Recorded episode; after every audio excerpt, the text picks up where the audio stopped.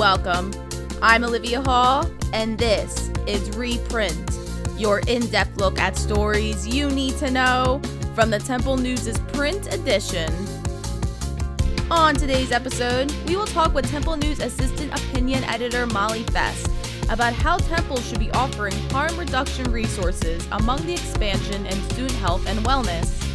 But first, we speak with Temple News' editor in chief, Lawrence Ukenye, to learn about the TUGSA strike and how it compares to other groups who have striked for higher wages and benefits.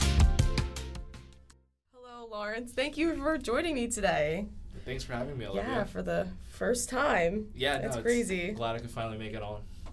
Okay, so I know everyone has seen the big blow up Fat Cat, um, everyone gathering at the bell tower. So, what is going on? Can you talk about what Temple University Graduate Student Association is? Yeah, of course. So TUGSA is a graduate student union. They're primarily made up of TAs and RAs.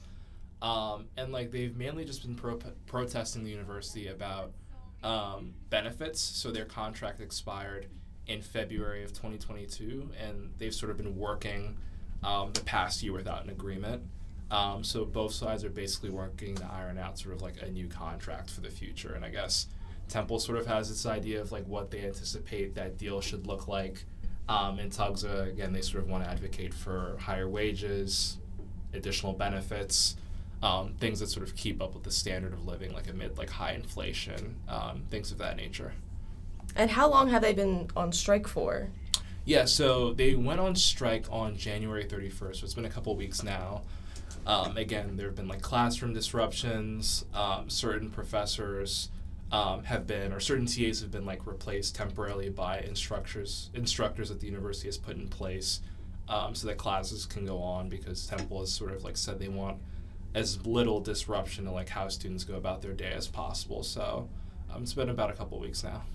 And as you mentioned before about the pay increase, so right now, what is their average salary and what are they asking for?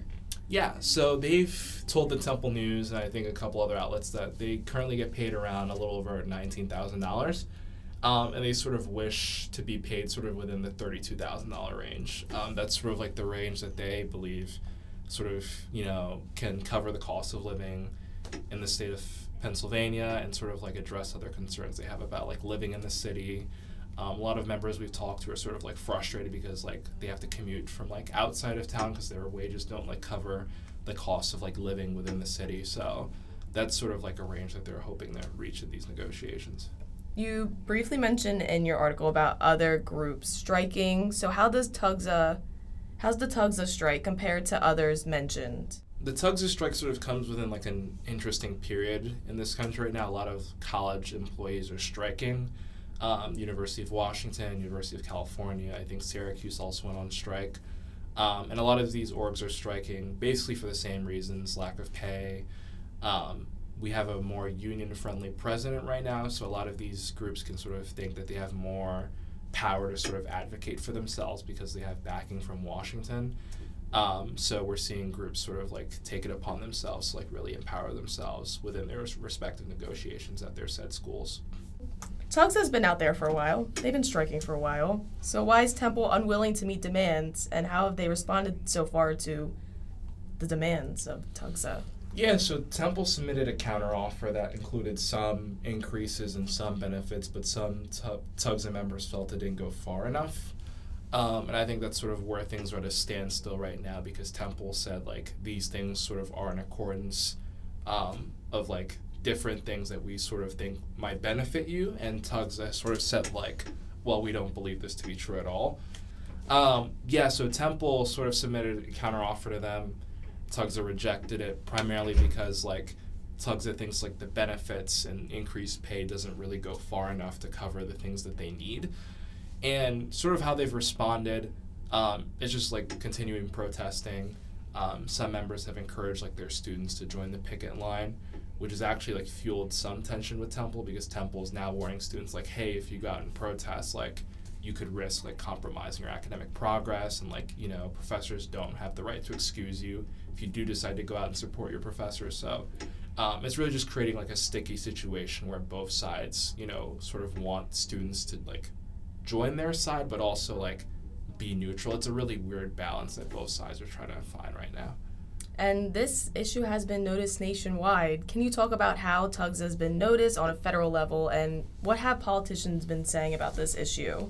Yeah, so John Fetterman has tweeted support for TUGSA. Um, I think Bernie Sanders was like the big one when he came out and tweeted in support of TUGSA. We did that breaking news story on it. And what's been really interesting is a lot of local and state politicians like coming into Temple and like protesting alongside TUGSA members. Um, it's going to get really interesting just because like senior officials like Josh Shapiro, the governor, ultimately like hold power because Temple's like a state-funded institution. So we'll see if he decides to speak up because you know although a Fetterman or a Bernie Sanders can speak up, they don't really have the same power to like um, push Temple a certain way as like someone like the governor would. Um, so we'll see what happens. I think you know the Washington Post has reported on it, NBC News has reported on it, so. Um, it's definitely becoming something that's more of like a national story, if you will, especially since Temple decided to cut their benefits um, in response to them striking. And is the strike still going strong? I mean, it's been going on for a while, and is there a next step in TUGSA's plan? Yeah, so I think uh, I sort of said this, but like the cutting the benefits thing was like a big deal. I think that really riled up a lot of members. I think some said that they had like gone to like doctors' offices and like pharmacies and like realized that their benefits were like no longer active. Uh, so that's like really riled up a lot of other members. Um, Temple told us that 17% of members were striking.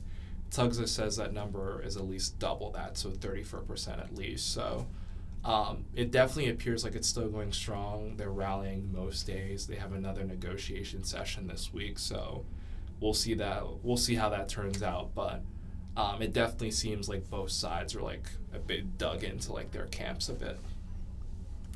Wow, I guess we will see what happens. Lastly, what is your biggest takeaway from reporting on the TUGSA strike? Yeah, my biggest takeaway is sort of like what I sort of led with. I think like it's part of like a bigger trend. Like we obviously saw Temple nurses in the fall strike, SEPTA almost well Temple nurses in the fall authorizing a strike. They didn't strike, but um, SEPTA workers last year like coming very very very close to striking. Um, a lot of people just sort of want better wages and better benefits. I think COVID sort of showed people or showed people that you know a lot of things aren't promised. Like it's always good to sort of have things that you can rely on when like things get tough. Um, and we're seeing people sort of like take you know added stances on making sure that they have these things. So um, I think that's my biggest takeaway. Now, we talk with Molly Fiske to learn why Temple should provide harm reduction resources for students. Molly, thank you for joining me yet again. It's good to have you back. Thank you. I'm happy to be here. Okay, so can you give me a brief summary about your column? Yeah, of course. So, my column is an opinion piece on why Temple's Health and Wellness Initiative should be including things like harm reduction resources like xylazine, or not xylazine, but fentanyl testing strips, as well as um, just like free Narcan to issue out to students. Because um, it's obviously a very important, um, very important resources, and then you know it's combating a huge problem here in Philadelphia. And what inspired you to write about this? Um, I mean, I don't want this to come across weird, but I've definitely been very interested in like the drug culture of Philadelphia way before I came to Temple. It's definitely something that like made me want to get more into journalism because I am a huge like Vice documentary fan, and they have a whole series. that's called Dopesick on um, just like various areas across the United States that have been affected heavily by trank dope, fentanyl, and just the opioid crisis in general. So after like watching those, I knew I definitely wanted to do something um, here on it. And then with this initiative that just came out and the legalization of the fentanyl test strips, it was like a perfect combination. And I was finally able to kind of write about it. So it's something I've had my eye on for a while. So yeah, it's definitely like a very personal piece to me. That's really interesting. I didn't I didn't know that about you. Yeah, really I'm like super into it. I think it's like the most fascinating thing in the world. It's just like it's something I'm so interested in, and I I don't know why, but I think it's really interesting. So let's get into this. What are fentanyl test strips? What do they do? And do we know why they were illegal to have? Yeah, so they were illegal under the like Drug Paraphernalia Act from like 1970 something. So they were legal to kind of have out and like to distribute in the same ways that like pipes and bongs are technically considered illegal in a sense or like were technically considered illegal, but in areas like Philadelphia and then Pittsburgh as well. Um, in 2017, I believe, they legalized um, the use of fentanyl strips in the areas just to combat the drug issues and everything like that. So they were legalized in Philadelphia in 2017, but they were officially legalized in Pennsylvania as of January 1st, 2023. So essentially, they work in a way where you just kind of put them in water and then you put the drug that you're testing on the drug test strip. And then it'll give you a response on whether or not it contains um, fentanyl, which is, you know, it contributes a lot to a lot of overdoses nationwide, so it's very important to test for stuff like that. And then I was told that they are about 90 to 96% effective, so it definitely has um, a nice use, and it's definitely helped probably a lot of people from ingesting such an illicit drug. And as you state in your article, and I quote, on January 23rd, Temple announced a 1 million increase to the Health and Wellness Division's budget after recommendations from the Task Force on Mental Health and Wellness. Can you explain what that means and what are they planning to do with this money? Yeah, so there's a lot of different things going into it and definitely when writing the column I had a lot of questions about this for the administration and I definitely do cut them slack because it is a relatively new initiative that they've announced, but it is a little bit confusing. So essentially, what they're doing is they're bringing the like student wellness resource center and a couple of other um, like outreach kind of health wellness offices in temple like tuttleman. They're essentially kind of like combining them under a same like organizational structure if that makes sense. And then they're doing things such as like retention and staffing as well as hiring new counselors. So that's a big part of what the million dollars is going to go towards is staffing, bringing on new staff, um, building up the like student health services center at the health and sciences campus as well. So money's going to be allocated to that. But mostly, what we were told was kind of retention within staffing within counselors at Tuttleman, as well as hiring and taking on new counselors at Tuttleman. So that's a big part of what the million dollars is going for. I'm sure there's other, other things, but that was the like initial million. That's what that's kind of being delegated towards. So, your column, you basically are arguing that uh, some of that money should also go to an increase of harm reduction. And can you explain why would that be beneficial? Yeah, so they kind of came came forward. They kind of bargained on this million dollar initiative. Actually, I don't know if bargain's the right word, but they kind of came together and decided on this one million dollar initiative, essentially from this group. It was called like the Wellness Task Force, I believe and they started this task force a year ago, last February. It's composed of fa- uh, staff, faculty, a couple students as well, and then I believe like some administration people too.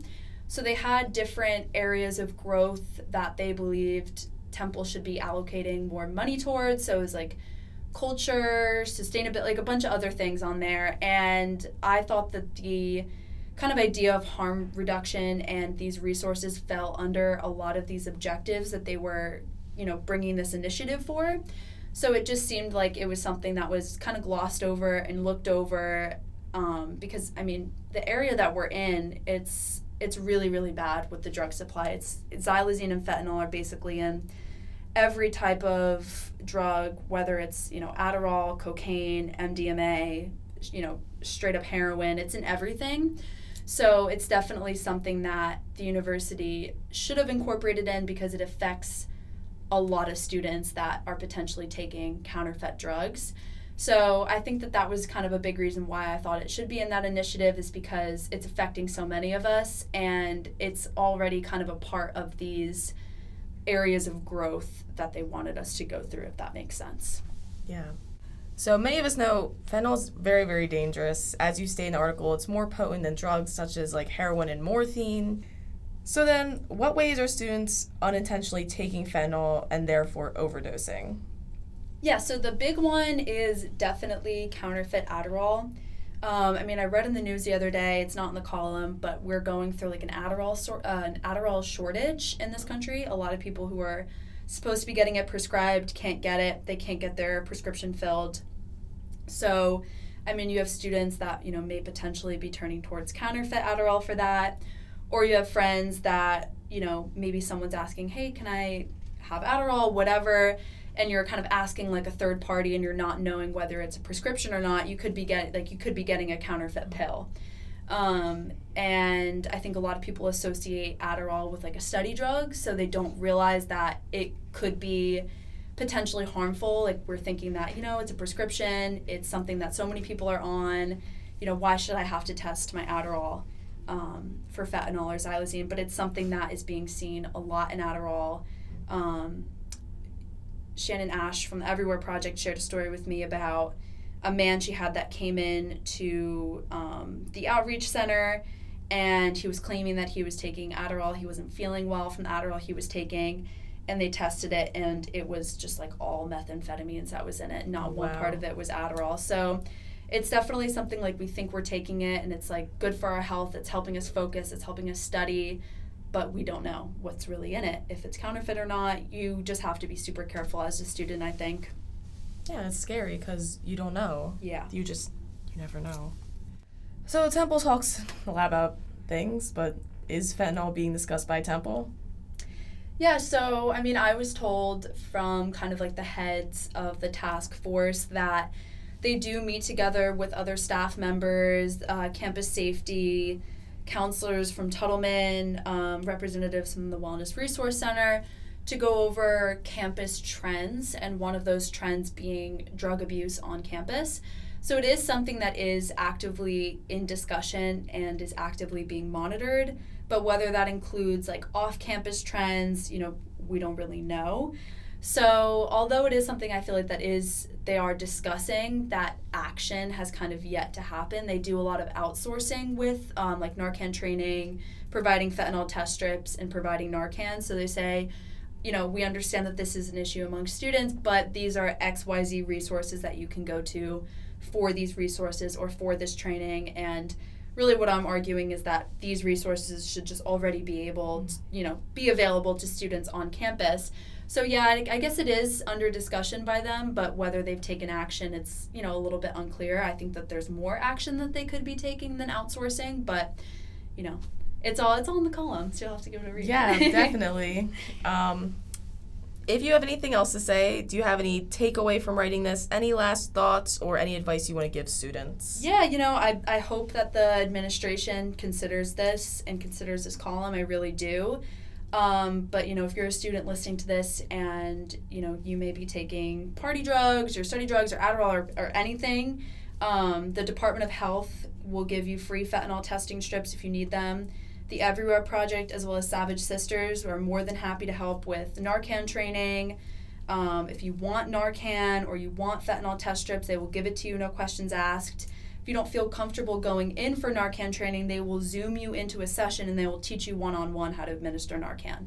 So I highly recommend, you know, if Temple doesn't take these steps, students like definitely try to learn more about this because it is something like it may not affect you personally, but it may affect one of your friends or a friend of a friend or a classmate.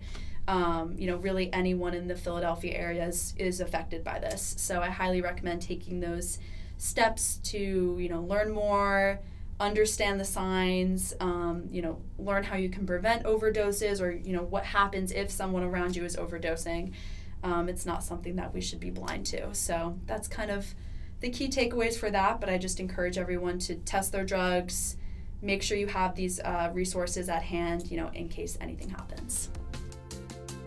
Thank you so much to our reporters, Lawrence and Molly, for joining us. You can find the articles in yesterday's print issue of the Temple News and on our online site at temple-news.com. Be sure to check out the podcast on Spotify and the Temple News website. Thank you so much for listening. I'm Olivia Hall, podcast editor for the Temple News, and see you next time on Reprint.